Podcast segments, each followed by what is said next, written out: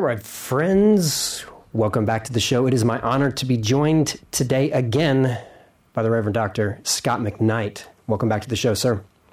Luke, good to be with you. Good to You- be with you. You know, you get multiple honorific titles because you've earned them, but one thing that I feel like people should talk about more often is there's a rumor that, and I think it's actually a true rumor, that years ago you were a high jumper that got over the seven foot mark. Is that true or Oh, no. false? No, I did, I was a high jumper, Okay. but I never jumped seven feet. Six nine.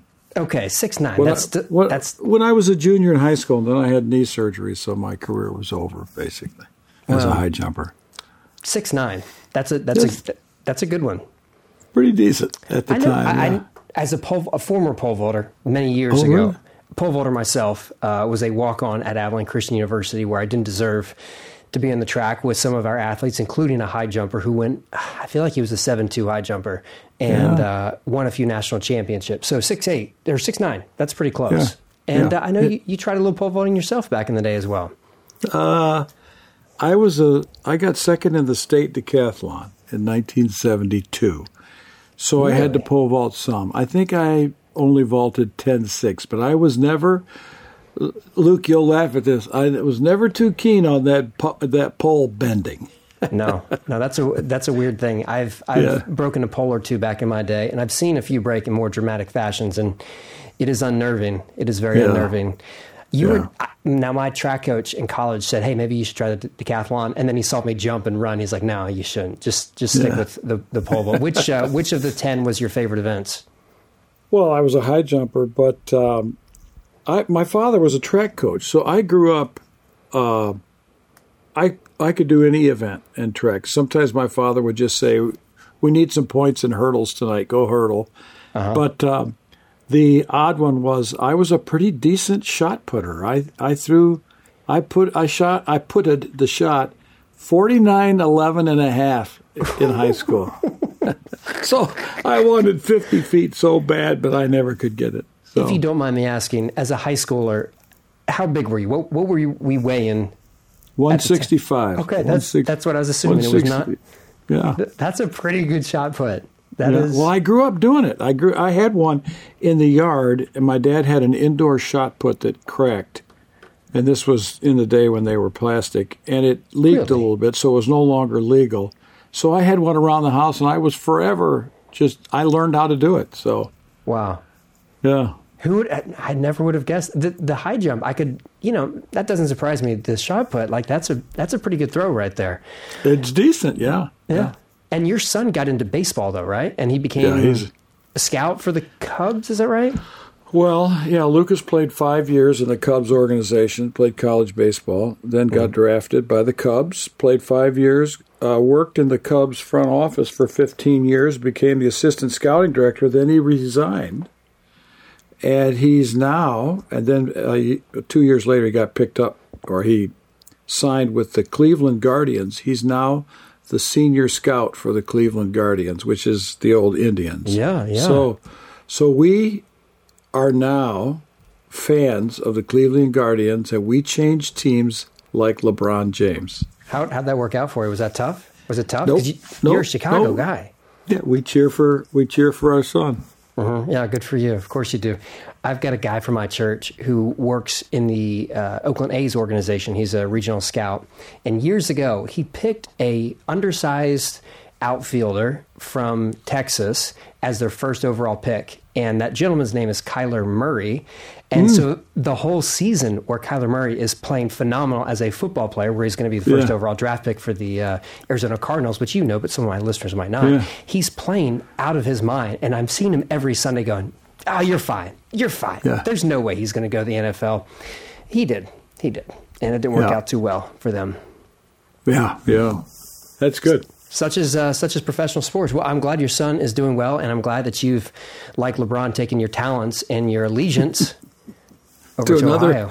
to another place. Yeah. Good for you. Now, let me ask you a question. What is it? What is harder for you as a sports fan and as a biblical scholar to change your allegiance for your baseball team, or to change your favorite translation of the New Testament? Which would be harder for you to do? Um Okay, here's this is this is the tr- the absolute truth, and it's been the case since I was in college. I do not have a, well, I did for a while. Okay. I really don't have a favorite translation. I use the translation of the audience where I'm speaking, Oh, but at home, like like I have an NIV sitting here and an NRSV. yeah. I don't have the new little one, but because there's a new updated edition of the NRSV. I uh, when I'm writing, it just depends on the publisher. So when I'm doing these everyday Bible studies for Zondervan, I have to use the NIV. But I'm writing. I'm right now uh, beginning a project on the Pharisees, and there I'll use the NRSV updated edition. So Okay. I don't have a, I don't have a favorite. So to say it's easier for you to switch translations than it is a baseball Yeah. team because you don't Oh, really yeah. have you don't have one. But you, uh, the reason we're talking today is because you have a new translation of the New Testament that's coming out, and we've had a few people on the show names that you would recognize: um, David Bentley Hart, Tom Wright, uh, Eugene Peterson, uh, who have had their own translations come out, and this is way above my pay grade. I took a few semesters, a few years of, of uh, Greek. I don't have the ability to do it. Obviously, you do. Um, but is there some level of intimidation to go, I am going to rewrite the Bible? Like, what do you think when you're like, you know, I'm going to, here's my version, here's my take on the Bible? How does that go? Well, I think the a couple things, and it's a it's a fair question, but it's pretty intimidating that you had all those people on on the show. Um, I re- I read uh, Hart cover to cover.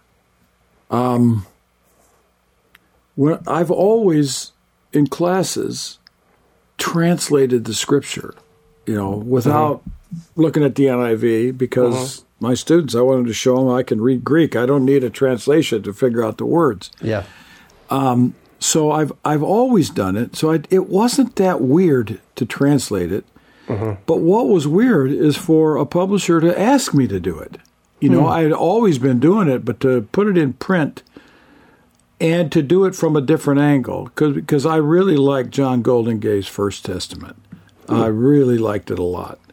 And when I saw it published with Tom Wright's Kingdom New Testament, I told the publisher in the United States for for Goldingay, uh, University, I said, you know, those two those two translations don't belong together. And he said, why is that? I said, well, John Goldingay's theory of translation is much more formal and literal.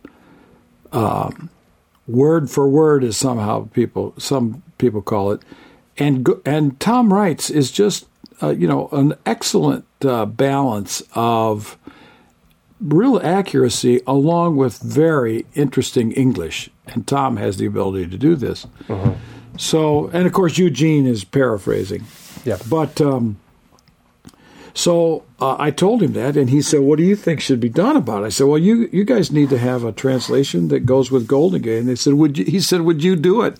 I said, "Yes," just like that. So I spent two years every morning, at least three to four hours every day, translating the Greek New Testament, and it took about six, eh, seven months just to go over it a second time. Wow. And then uh, the proofing stage was next to impossible Why is that? because I couldn't read it without looking at the Greek. And I needed to read it without looking at the Greek in order to proof it well because I can't stop every third word and say, what's the Greek word here, etc. So it was, Yeah. it's, you know, it's, it's hard. It's hard to proof stuff you've written. It's a lot harder to proof a translation. Uh, I, I've had to proofread a few things that I've written, uh, nothing in comparison to a translation of the Bible. So I, I agree that that seems very redoubtable to to do that task. Uh, one of the things that you kind of hinted upon in what you just said is what you're trying to accomplish with the translation. And there's a phrase by a uh, a gentleman. Um, oh, where was it? The rage to explain. Is that uh, Alters? Robert Uh, Alters? Ro- I think that's Robert Alter. Yeah, the And so- tradute, tradute. Tra, uh, what is it? Uh, the translator is the traitor. Is the other language? It's Hmm. it's in Italian that people repeat this all the time. Yeah, I, I don't do much Italian these days, Yeah, uh, so yeah. I'll, I'll leave that over to you as the far more educated person in this conversation. But the rage to explain is part of the reason sometimes we would uh, value maybe more the English reading than the Greek. And part of what you're trying to do, I, if if I'm correct, I think David Bentley Hart also kind of was going a, a similar stream of you want to be more true to the Greek than to the English. First of all, is that a f- fair statement about what you're doing? And if so, why? Yes, yes, that is true. And I see Robert Alter on your shelf over your right ear.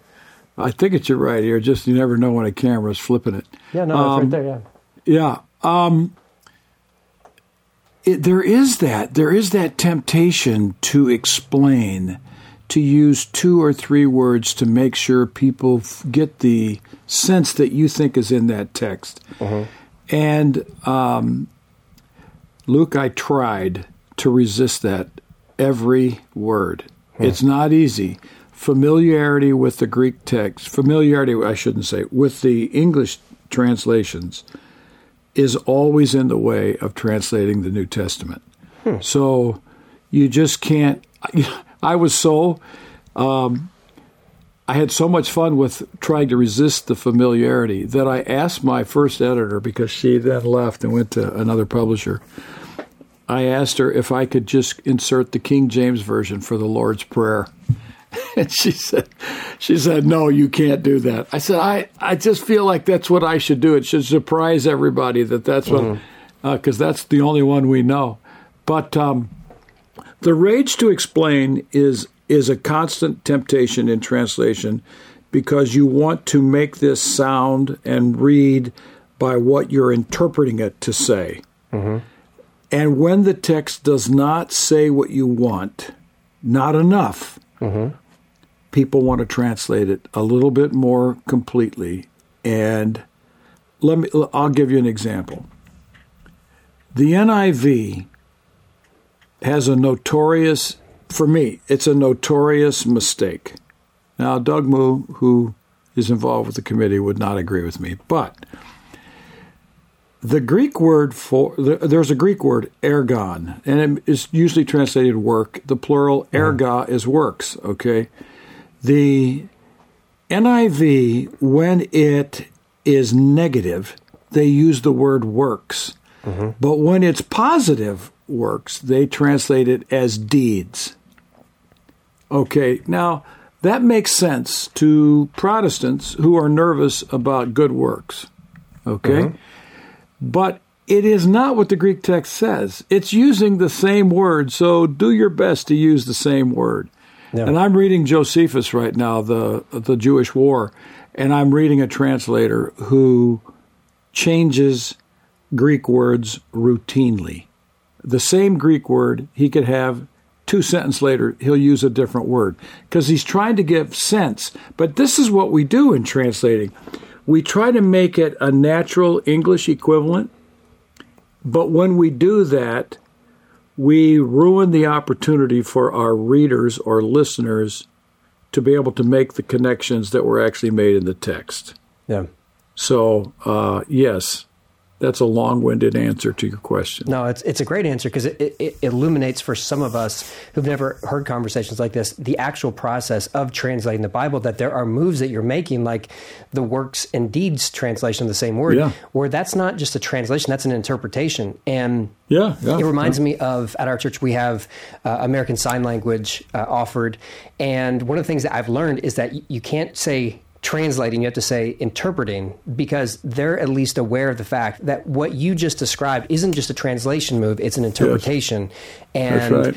I don't know if you saw it. There was a tweet, and I, I try not to get on Twitter. Oh, I, I, I never engage on Twitter. I'll read as a voyeur occasionally, but where there was someone who tried to say, "Hey, don't ever think you need a PhD to tell you what the Bible says." And like, I, I get like a plain reading of Scripture. There's a great value to that. I'm not dismissing that, but whatever we're reading is already having an interpretation in the middle of it. And Oh, even yeah. if I don't Oh, yeah. see that deeds and works is an interpretive move, it's already there, whether I want to acknowledge it or not. Yeah, okay, look look at Revelation chapter 1, verse 1. This is an interesting Oh, I got to get to You know, you know Bibles aren't made to look up the last book in the Bible. Yeah, they're tough. Okay, no, the NIV has the Revelation, Pretty standard translation of apocalypse. From Jesus Christ, which God gave to him to show his servants. Okay. Um, this is, and then the word of God and the testimony of Jesus Christ. Now, the Greek text says the revelation of Jesus Christ. And in the second one, it says the testimony of Jesus Christ. Now, why did they translate one from and one of? Because the Greek is, there's no word there for from. It's just uh, the Jesus Christ revelation, you know, the revelation Jesus Christ, and there's a relationship. You have to kind of figure it out. Well, that sort of thing is an interpretation. They decided that the kind of, it's called a genitive, the kind of genitive at the beginning is a genitive of source, the revelation that came from Jesus Christ, which is pretty decent translation there. But that's not what the Greek text says. And there is a Greek word for from, and it, the author didn't use it. Yep. And then the testimony of Jesus Christ, that could be the testimony from Jesus Christ too, or the testimony about Jesus Christ. And they left it sort of bland, which is exactly what the Greek text has. So this is uh, every word in translation is an interpretation. And I sought to be as uninterpretive as possible. It's impossible, but I tried.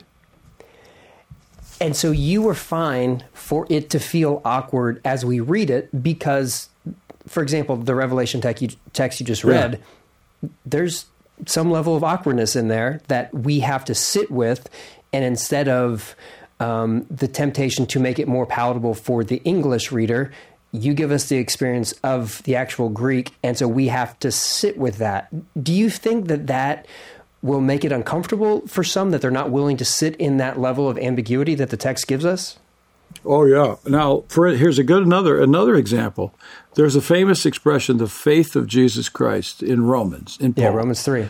could be the faith in Jesus Christ or the faithfulness that Jesus Christ himself exercised. Mm-hmm. All right. The actual Greek could be translated the Jesus Christ faith.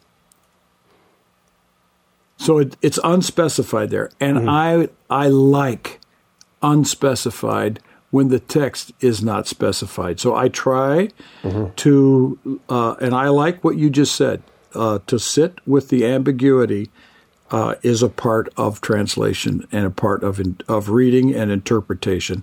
If I give you the opportunity to sit with it and then make up your own mind, I've done a better job than determining for myself the only thing that you're going to see. L- let me read that text. This is Romans 3, starting in verse 21. Uh, this is uh, Dr. McKnight's translation.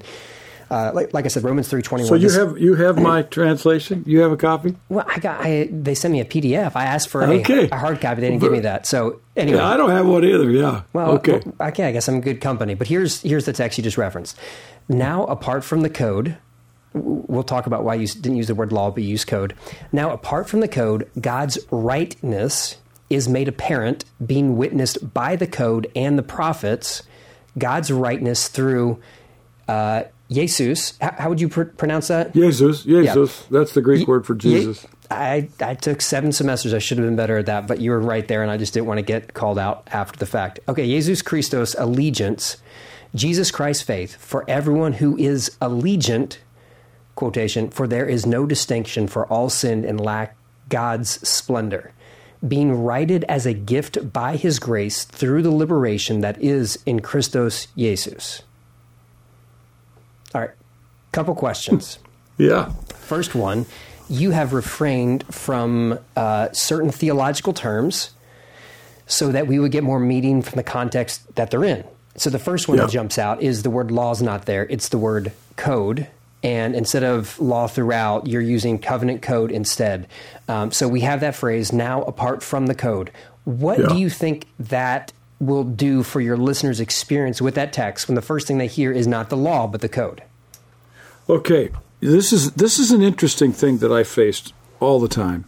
Uh, good question, Luke. The um, when when you translate the word law, the Greek word is nomos. When you translate it with the word law, it all of a sudden gets lost.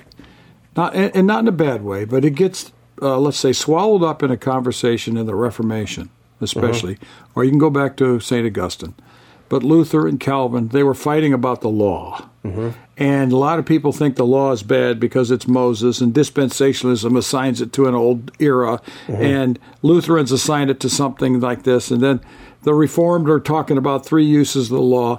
So, a word that is used like that, that has such a rich theological history connected to it, doesn't ever get to have the secondary readings that every lexicon, every dictionary will give to you. So, at, ch- at times, I chose minority readings, minority translations, because they never get represented. Because mm-hmm. everybody just says that's law, so we'll go with law. Um, and then along with that is the uh, I have a big copy of Justinian's Code, which is the Roman law book.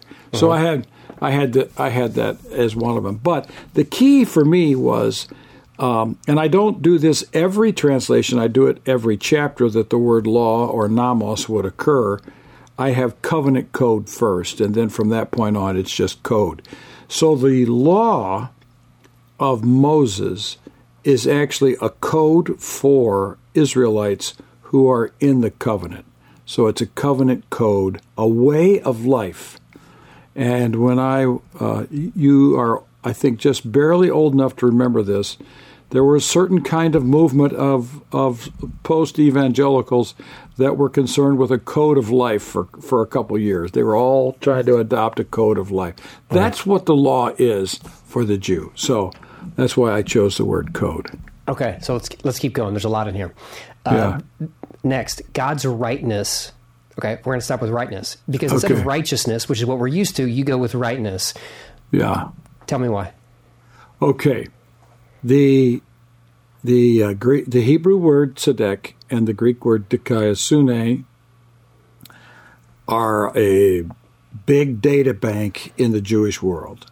All uh-huh. right, so Paul had this and we have a, an entire history of debate about the meaning of justification in the theological circles, Reformation, Catholics, everybody's been fighting about this.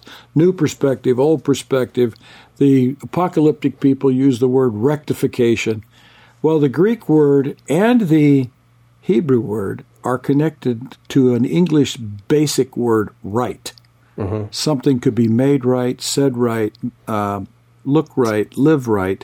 Tom so Wright. I wanted to stick with the word right. Just leave mm. the word right there.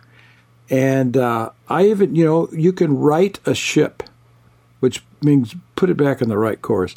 Mm-hmm. That's what righteousness is, right making and writing. So I do have it as a verb as well. Mm-hmm. Um, E.P. Sanders long ago fought for righteousing, to be righteous, uh, mm. to avoid this word justification. So I chose a non. I try to avoid theological jargon, and not in a bad sense, but loaded theological terms. I tried to get away from, uh-huh. and so I did not use the word justification in the whole New Testament. Hmm. Ever. I, am trying to process. Like the word justification is a word that we're so used to hearing, and maybe we can dovetail in a minute to talk more about justification. Uh, okay, but but justification, you see, is an Englishing, an anglicizing of the Latin word justitia, justice.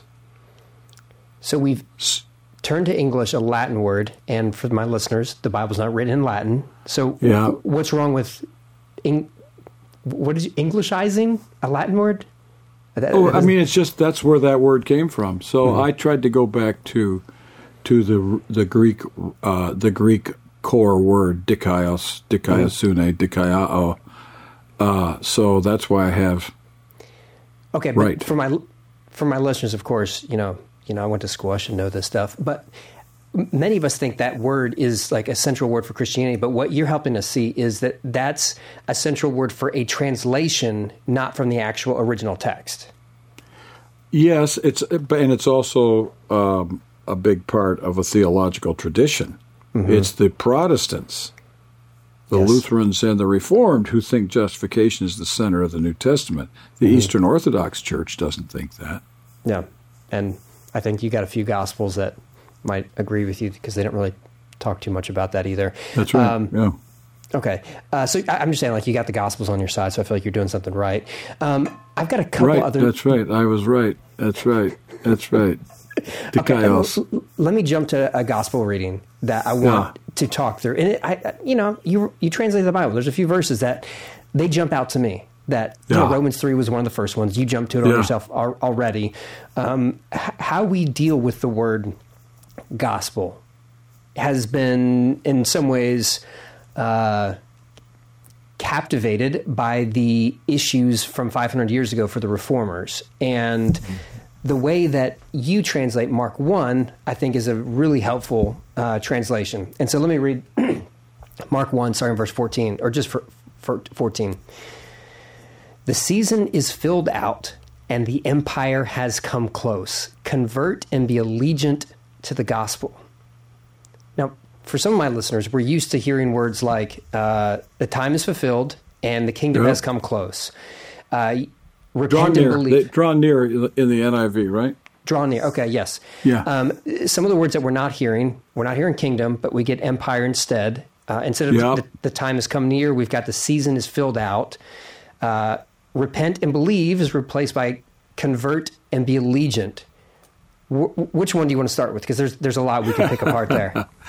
Yes, well, and also uh, filled out instead of what? What is it? The NIV says the time has been fulfilled. Yeah, I think so. Okay, plerao is a big word in the Gospels, uh, the mm-hmm. Greek word that usually shows up as as uh, fulfilled, mm-hmm. and uh, uh, I I decided to use the word filled out because it has that sense of filling up something. Mm-hmm. So if you have a basket and you fill it up, it's plerao, plerun. Okay, oh. season. The the Greek word kairos, uh, I had to translate, and it can be translated time or season. And I use the word season every time that word appears in the New Testament. So I tried to use the same English word for the same Greek word every time I could. It's impossible uh, to do it all the time with every word, but uh, at times I did. I, so why'd you go with season? What what made you go with that one? Um, because I okay the the other word is chronos, and I use time for chronos. So okay. once I use time up, I wasn't going to use time for kairos. Um, and plus, there's some kooky things that people use. It's a kairos moment. They're, they're wrong on this, but it's it's fun. People say things. All right, the time the uh, the season the se- is filled, filled up. Uh, filled up and empire. Now this is this is the one that that's the big one. Uh, I, I wonder what people are going to say about this, but I've done the, so much of my Substack, I haven't gotten pushback yet. Uh, the Greek word is basileia. Mm-hmm. And uh, in many contexts in the New Testament, not every one, it uh, clearly has a sense of of empire as the Roman Empire, uh, the Roman Empire. You can't use that word king, kingdom, in the first century Jewish world in Galilee and not evoke the Roman Empire at some level. Mm-hmm. So I took a so a, a, minority reading and I went with the word empire. Um, come close rather than draw near. I think that's the sense as it comes near, it comes close. Convert. Mm-hmm. This is the word for repent. The word repent means to turn around. Mm-hmm. Uh, repent, I think, has, in English, has a little bit more of a sense of feeling sorry for something. The word repent in Hebrew, shuv, and in Greek, now that in Greek it means to change your mind, to flip around your mind. So let's say, flip the mental script. Uh, it, I, I went with the stronger sense of it meaning convert, completely turn around and then uh, be allegiant. Now, this is a this is an interesting word because this is one of the words that I could not translate consistently in the New Testament. So at one point, I was doing everything I can to make every reference allegiant, and I realized it didn't have a chance. So the Greek word pistis, the, the verb piste, pisteuo, um, I translate in three ways. It can mean trust, it can mean be allegiant, or it can mean the faith. Mm-hmm.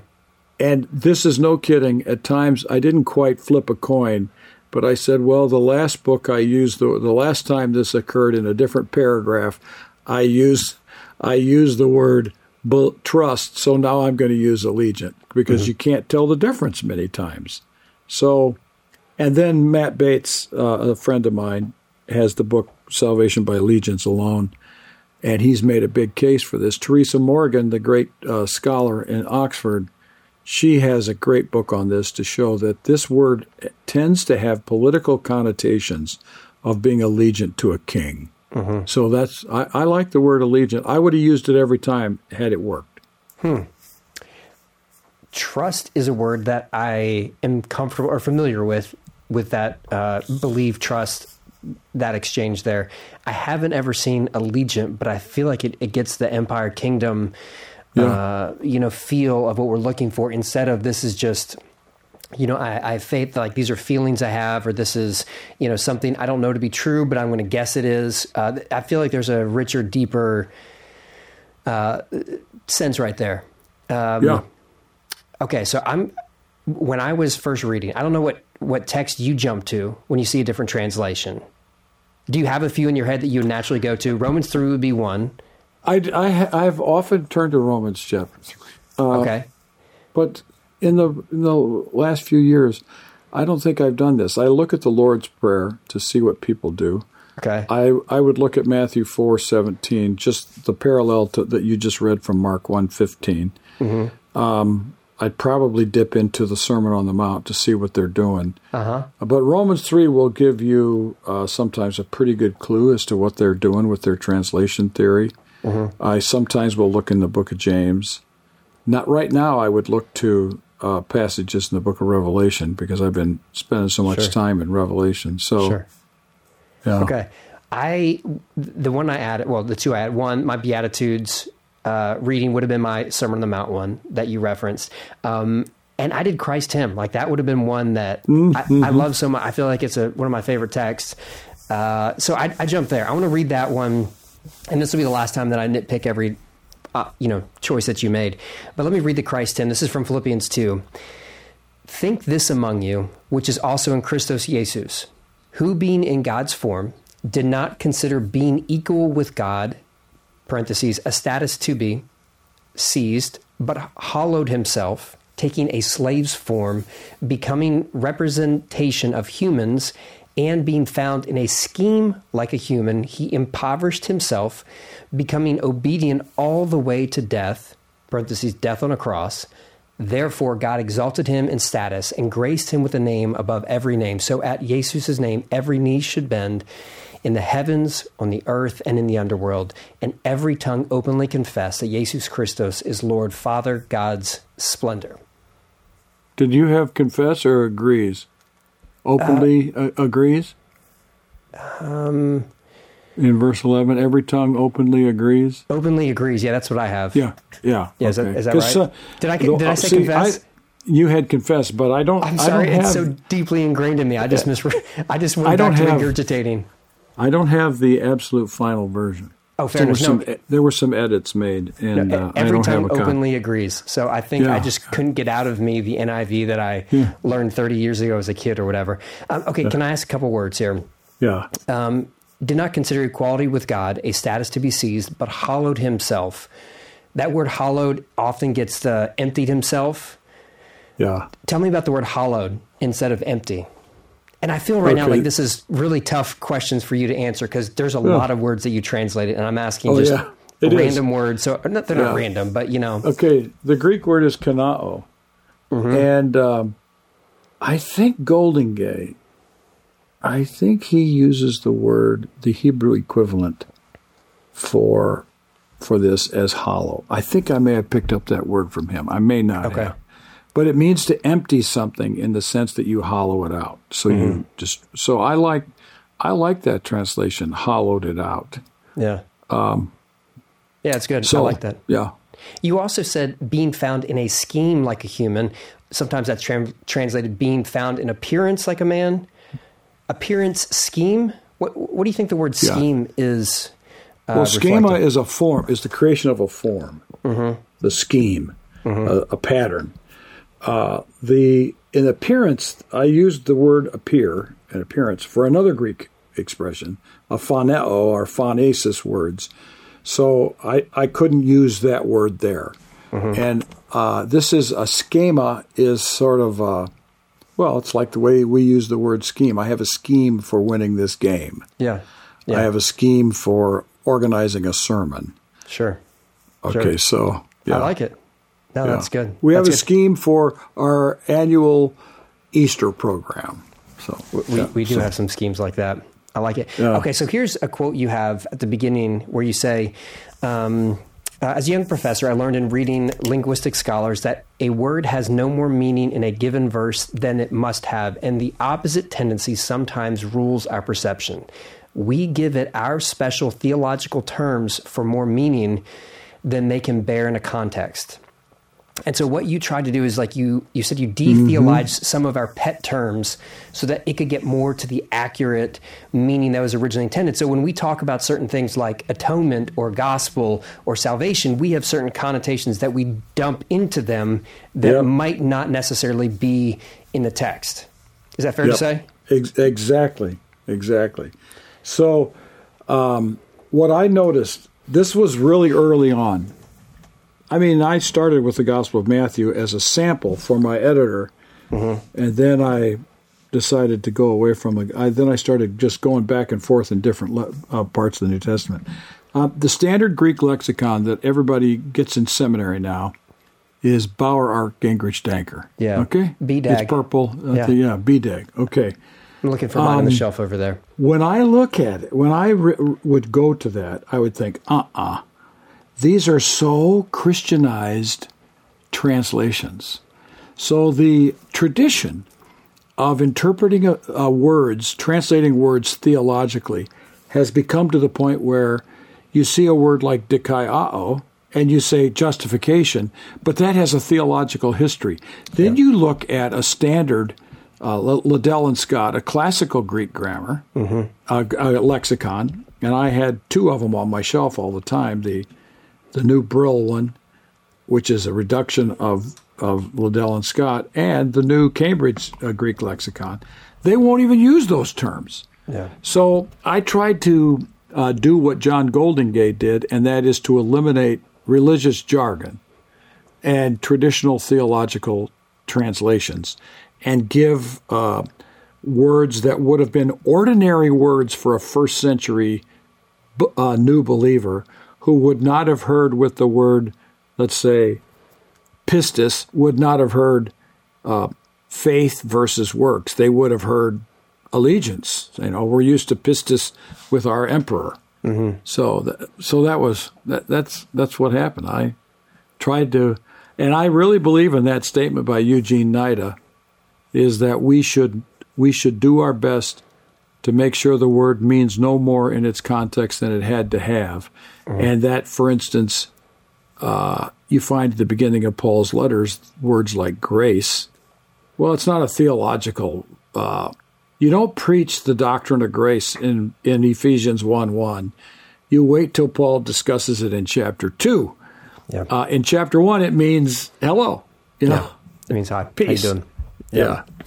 Uh, so I have stumbled into the series um, that is, I, I, think Marcus Borg wrote a book uh, with the title, but uh, Speaking Christian, which I think that's a, I think I ripped off that title from a book that he wrote 15 years ago or something like that. I don't know. I didn't mm. come up with it myself. Just you're giving me a look right now. I don't I don't want to yeah. know what it means, but yeah. Oh, well, I didn't know Marcus Borg wrote that book. I don't know that one, but I, that sounds know, like Mark. I, I, should have researched that, but uh, nevertheless, yeah. um, it's a it's a series function. It's talking about like the basic definition of Christian words, and so yeah one of the words I did was love. And I, I heard this definition of love that is a rugged commitment to be with and for someone unto Christ likeness. I think you might have heard that before, as yeah. I think you said that, um, or yeah. at least that's been attributed to you. And this week I'm talking about the word atonement, which is another one of those words that has a lot of meanings that we've dumped onto it. And so I actually, mm-hmm. when I got the email from your publisher, was reading your book that came out years ago, A Community Called Atonement, because I loved the golf metaphor that you use for atonement images. And you're a golfer. I am not a golfer. I don't mm. I don't play golf. I understand the sport, but I love the idea that these images that we're so accustomed to represent all these different ways that the early Christians tried to articulate what exactly happened in atonement, but there's but we've typically understood that there's just one club, there's one way to describe it, and it's the only way. And so, in the years since that book has come out, as you've heard conversations about atonement, and you think back to what you wrote with that, especially that, that golf club metaphor, where there's a bunch of different clubs in the bag, they all have a place. Um, do you feel like the golf club metaphor holds up over time? Uh, I'm glad you asked. You know, I, I looked for a copy of that book on my shelf. I can't find a copy of of the book, and I don't know where it is. Uh, probably upstairs somewhere. But um, I, I totally believe in that, that golf club analogy that uh, that different words like justification, reconciliation, propitiation, expiation, whichever, however you translate it, uh, redemption, etc., liberation, whichever. Uh, each one of those is an important golf club in the back, and there are times when we need to emphasize the word liberation, and times when we need to emphasize the word justification, and times when we need to emphasize the word forgiveness, and other times when we need to emphasize the word transformation. And all those words are used for the benefit of the gospel, the death and resurrection, ascension of Jesus, and the gift of the Spirit. So we need to be versatile enough to know which golf club to play depending on where we are on the golf course. Mm-hmm. So, what speed to go in your car, depending on what street you're on. Thank you for doing a different metaphor for me, uh, as I'm not a golfer. But nevertheless, why do you think there's just one club, the Penal Substitutionary Atonement Club, that seems to be emphasized over the others for us Western Christians? You know, um, I tried to figure this out when I wrote that book. And mm-hmm. also, it, it came up so big when I was working on the King Jesus Gospel Project. Mm-hmm. Um, it is really uh, embedded in American white evangelicalism, but it's not embedded in African American evangelicalism or Mexican American evangelical, if you even want to call some of those forms evangelical anymore. I think we've learned that we, we don't think that's the best term for anything. But um, it's effective in the sense that it puts the ultimate judgment on the table for a decision that that God's wrath, God's ultimate punishment of hell is on the table and Jesus paid the price by assuming that punishment for us. That seems to be uh, the reason for me as to why people are so stuck on that. It has proven itself rhetorically effective in generating decisions and precipitating changes in people's lives over the years. Mm-hmm. Um, what struck me when I worked on atonement way back 20 years ago was the absence of specific texts that actually teach it the way people believe it. Hmm. That concerned me. I mean, you don't really have, I mean, he who knew no sin became sin. Morna Hooker called this the great exchange. Um, it's close, and death is a punishment in, uh, for sin. And if Jesus becomes sin, he's become the punishment, you know, death and mm-hmm. he died for us. So that's sort of the origins of penal substitution. Uh, and I don't deny that, but I just don't think that it's the only golf club to play in the game. And I don't think there is one golf club. Now, one friend of mine told me, but every hole you use a putter. So he was convinced that you had to have that on everything. And I said, you know, sometimes I knock the ball in from off the green. he said, it's so rare. So, yeah. and it is rare. Yeah. Well, uh, I think the problem with metaphors is that eventually they do break down, and even a golf yeah. club metaphor can, at you know, come up short yeah. at some point because we don't always have to use PSA. Um, I, I, think in King Jesus Gospel, I feel like you had this line where uh, we've become like I'm botched. This is off the top of my head. I haven't read that book in, in years. No offense, uh, but I feel like the line was something like we become a salvation culture instead of a gospel culture, and salvation Yeah. culture is really good at making disciple or really good at making decisions, but not Yeah. making disciples. There was that metaphor, like that language of decisions. PSA is great for decisions, but not so good with making disciples. I'd agree with that. And um, anybody who emphasizes just accepting Jesus into your heart as the essence of the the let's say the response to the gospel uh, is in that soterian or salvation culture gospel, and I don't think that's at all what Jesus is saying. He doesn't say anything like that. He's calling people to follow him. Yeah. You had this this great line in that uh, that book, A Community Called Atonement, where you say, "I contend that to be saved is to be renewed in the true image of God as women and men in Christ, to have our relationally res- uh, to have our relationally restored, so that our sinful selves." Hopelessly incurvatus in se, turned in on themselves, which that's Augustine, right? Um, are are Yeah. set free to be new creations in true divine and human koinonia this this idea that salvation leads to new creation. Some of us haven't even associated the idea of new creation as one of the ways that atonement Yeah. is imaged in Scripture. Yep. How does that change the way we understand salvation when it's like new creation? What how does that golf club help us? Yeah. Okay, I mean the the thing is, uh, in the New Testament, the gospel is to encounter Jesus Christ, is to encounter Him as Lord and Savior, Messiah, you know, Lamb of God, whatever, and to get connected to Him and to all that He brings. And what He's going to do is lead the people who are connected to Him into nothing less than a kingdom shaped life. Mm-hmm. And anything that sells that short is selling the gospel itself short. So it's a it's a full orb transformation of a new life, new hmm. creation. Yeah. Amen to that. Um, okay, so your new translation comes out uh, maybe a week or so after this podcast. Um, the Second Testament, that's the title, right? The Second Testament, a new translation. Okay. Uh, someone picks it up. They're accustomed to having a, tra- a translation that's heavily uh, focused on the English instead of the Greek. It, it, it might feel a little different.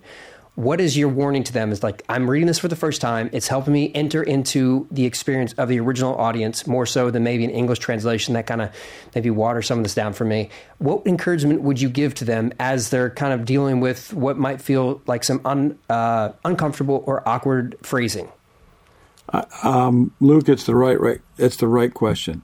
I want I want people to feel awkward, a little ambiguous, a little bit like, have I read this before?